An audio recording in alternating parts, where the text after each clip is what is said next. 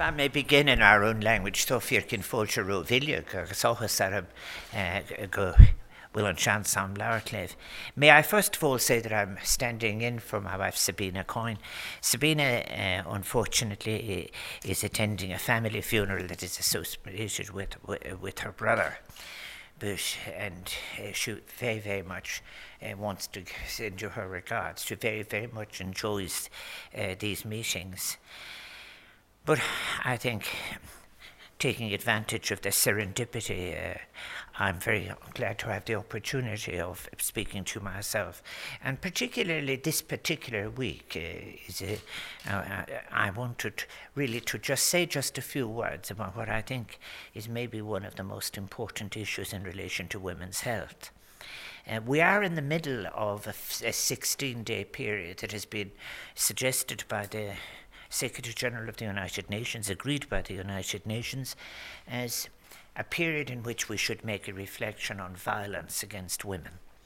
And this reflection began two days, three days ago on International Day to End Violence Against Women. I so Uh, short in the previous period of the presidency, I was invited by the Secretary General of the United Nations to be one of the leaders to be a he for she leader addressing these issues on women's equality, including the, the, the issues of violence. But I'm very, very pleased, therefore, that uh, to be able to stand in for my wife Sabina Coyne uh, in hosting a reception this morning, welcome the International Women's Club of Dublin uh, on a week when we are in fact making this reflection. And the sheer diversity of experiences that are represented here. It's a wonderful day. I hope you've got one of the brighter November days, uh, and uh, I hope that you enjoyed your trip. The occasion, as I said, uh, uh, provides a valuable opportunity to reflect on, as I said, the current state of affairs in relation to gender equality and the issue of violence against women and girls. Why did I pick this theme? Uh, because I think we're not winning. Uh, I, I very shortly will be issuing possibly an invitation to different groups that I had here before that I'd asked to consider this issue as to where we stand. And while very a number of good organisations have come into being, some people are working very hard, I cannot say that we're winning, and some of the recent facts have in fact been very disturbing.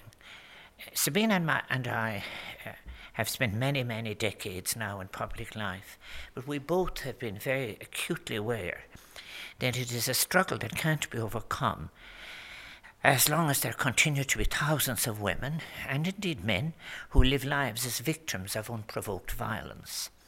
Indeed, often finding themselves trapped in cruel relationships, relationships that they have made, entered into with so much joy and hope for the future. And I think if there has been a source of hope, it has been that the light has begun to shine a bit better on what was a previously uh, hidden area. But violence against women and girls, it's one of the most widespread and persistent and devastating human rights violations in the world today. Kofi Annan and the Secretary General of the United Nations in 2006, in that report that he published on the United Nations Development Fund for Women, said violence against women and girls is a problem, and his words are very careful, of pandemic proportions. At least one out of every three women around the world has been beaten, coerced into sex, or otherwise abused in her lifetime, with the abuser usually someone known to her. Violence and abuse impoverishes lives. It is often inflicted by those to whom victims are intimately related or connected, thus making their homes not places of safety and security that they should be, but spaces defined by angst and fear and uncertainty. And internationally, violence has become a weapon of war, with rape of women and men reported in several recent accounts such as that which occurred in Sudan in June of this year. And this is increasing. Violence is not inherent in the human being. My previous academic training is as a sociologist, and you would be very, very little, a very, very short time studying any of these areas without realizing that there is nothing essential in violence. It is a learned, copied, imitated, absorbed behaviour, and sometimes lodged in an insidious acculturation process. That violence is often now correctly considered a form of hate crime committed against women, or girls specifically, because they are female, and it can take many forms. Since I wrote this last night, I've been thinking about something else, about even in relation to the long history of climate change and how we came to the disastrous, catastrophic point where we are now. It is not unrelated to the fact that nature herself was referred to as a woman, natura, and so forth, and Gaia, and so forth, and so on.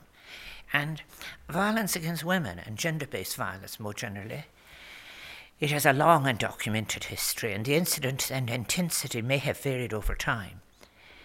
But we are not now. I repeat, this is why I just took this opportunity this morning.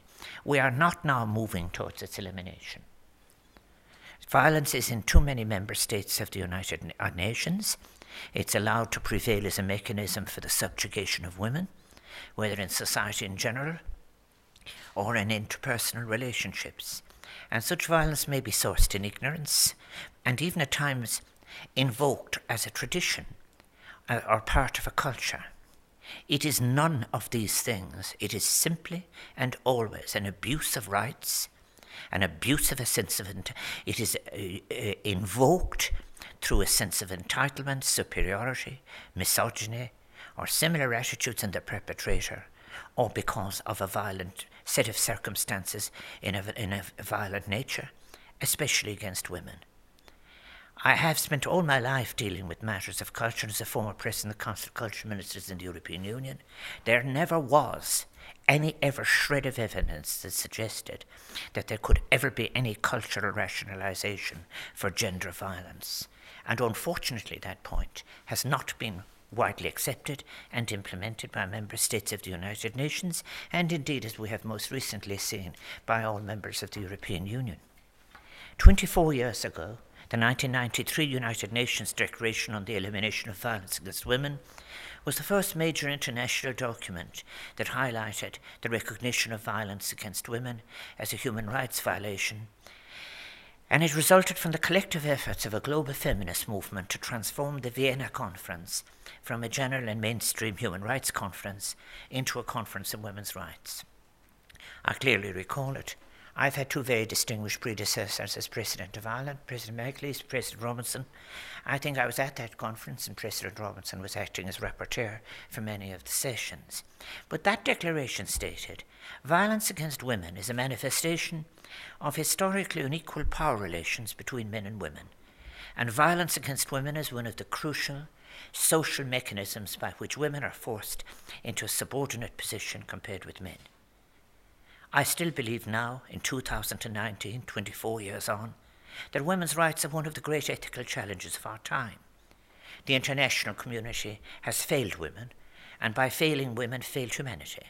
And that is why it is so important that these have had to feature so prominently, yet again, in the work of the United Nations, including the 2030 Agenda for Sustainable Development.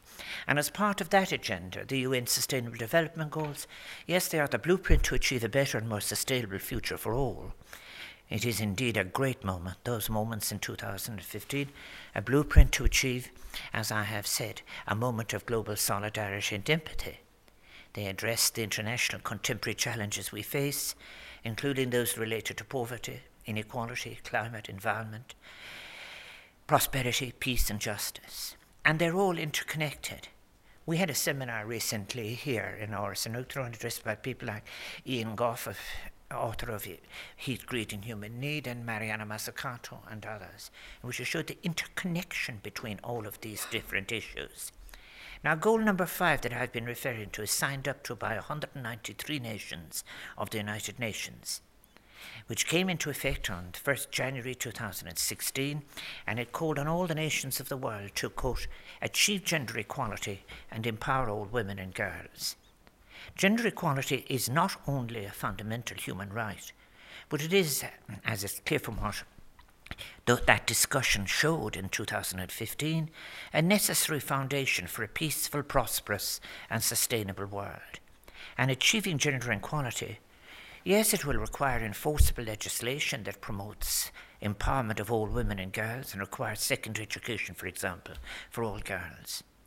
The targets contained within the 2030 Agenda call for an end to gender discrimination and for empowering women and girls.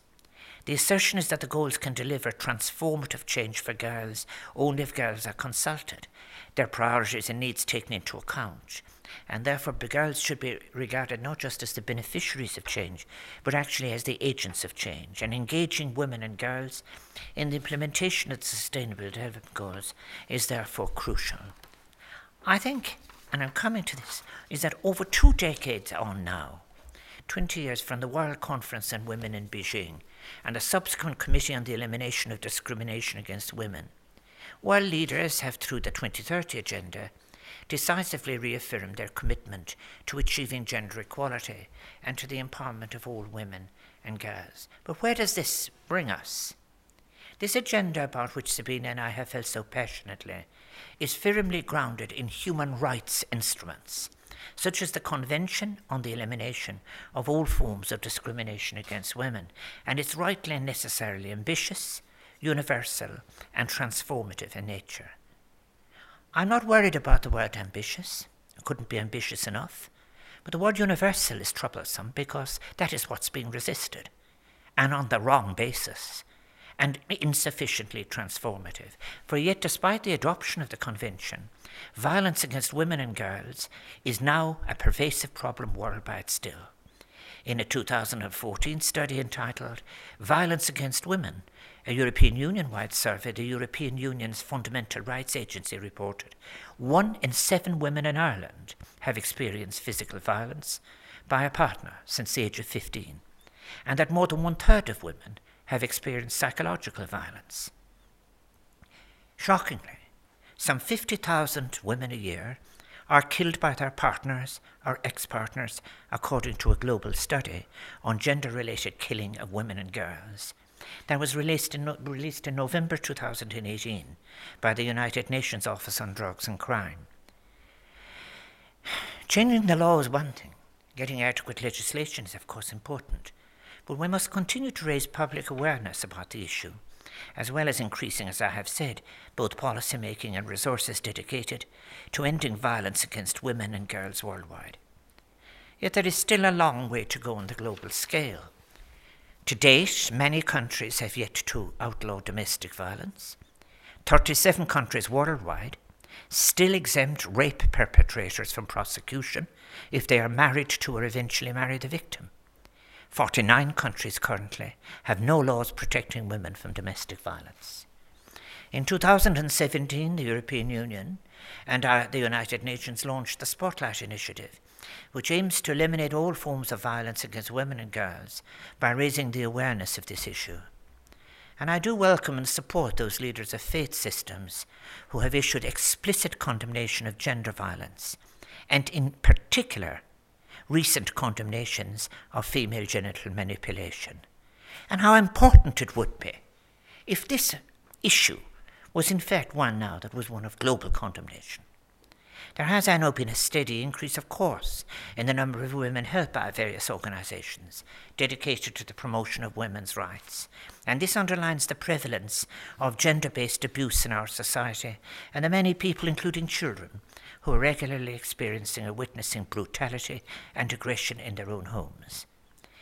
We're in the, you are in the home of the President of Ireland, where I have to say as well, there's been a very unwelcome increase in the aggression in language itself and in the deterioration of public discourses in relation to choices that are exercised by the public. The language of our times is violent. I think that many cases it indicates that violence inside the home is, however late now, progressively getting the level of public recognition it deserves, and that is good. And I, it's what the good news is, is that victims are feeling more encouraged to seek assistance and to make the decision to no longer suffer quietly behind closed doors. And maybe it is too that there is a violence in the structures of our society that we've been unable to, in fact, address. Why should we have, for example, after all of this time, continuing global poverty, exclusion, trafficking, so forth? Was there ever anything natural about that, inevitable? Or did we make it inevitable through our refusal to confront it? At a time when women's rights are under increasing threat from the rise of the right and from extremist groups who seek to enslave rather than empower women, there is a compelling need to renew the collective commitment made in Beijing two decades ago to condemn such violence whenever and wherever it occurs, and to consider more deeply what remains to be done if we are to achieve even the most basic of women's rights. So let us be clear we cannot achieve the Sustainable Development Goals and have these launches and all the rest of it if we do not achieve gender equality, if we do not enable the true empowerment of women and girls worldwide. Our declarations will be shown to have been hollow rhetoric and it is disappointing that after so many United Nations appeals, that the outrage of gender violence is continuing, that opposition to its elimination is growing in certain parts, including in the European Union, where we no longer can have a universal condemnation of violence against women in some parts of the Union. Indeed, it could be argued that we've regressed on the issue of violence against women. I mean, what is to be our answer to those who ask us, why do 50 women per week in the European Union? Why are they murdered by partners or ex partners? What does it tell us about our union? So we must therefore change and gather momentum in our change so that we can realize tangible results in this area. Domestic violence is an outright negation of the dignity and the rights of its victims. There is, I repeat, no cultural defense acceptable for it in any form or tradition. We are speaking about the vindication of a basic right, our collective journey towards true democracy, indeed in our case towards an Ireland defined by equality and any spirit of shared humanity, is not complete and will never be complete if those abuses of the gravest sort are tolerated, or if they are ignored or evaded, if silence is allowed to prevail around them. Let us all then commit to vindication of what has been agreed at the United Nations. Call out nations and institutions who covertly or overtly make violence acceptable. Let us walk in solidarity with those in our society who suffer from emotional and physical abuse and do all we can to raise awareness of this most important issue. I say all these words on behalf of myself as President of Ireland and on behalf of my wife Sabina Coyne because we have worked together on these issues for decades. And on her behalf in particular, my apologies, her apologies again that she cannot be with you this morning. And for her too, I thank her for allowing me the opportunity of using this space. But you're most welcome this morning to the. Tasulam Gominishif Chana, Vasar Kutka, Áras and I wish you, all of you, in all of your different circumstances and in your different parts of our shared and vulnerable planet, all the very best in your future endeavours. Thank you.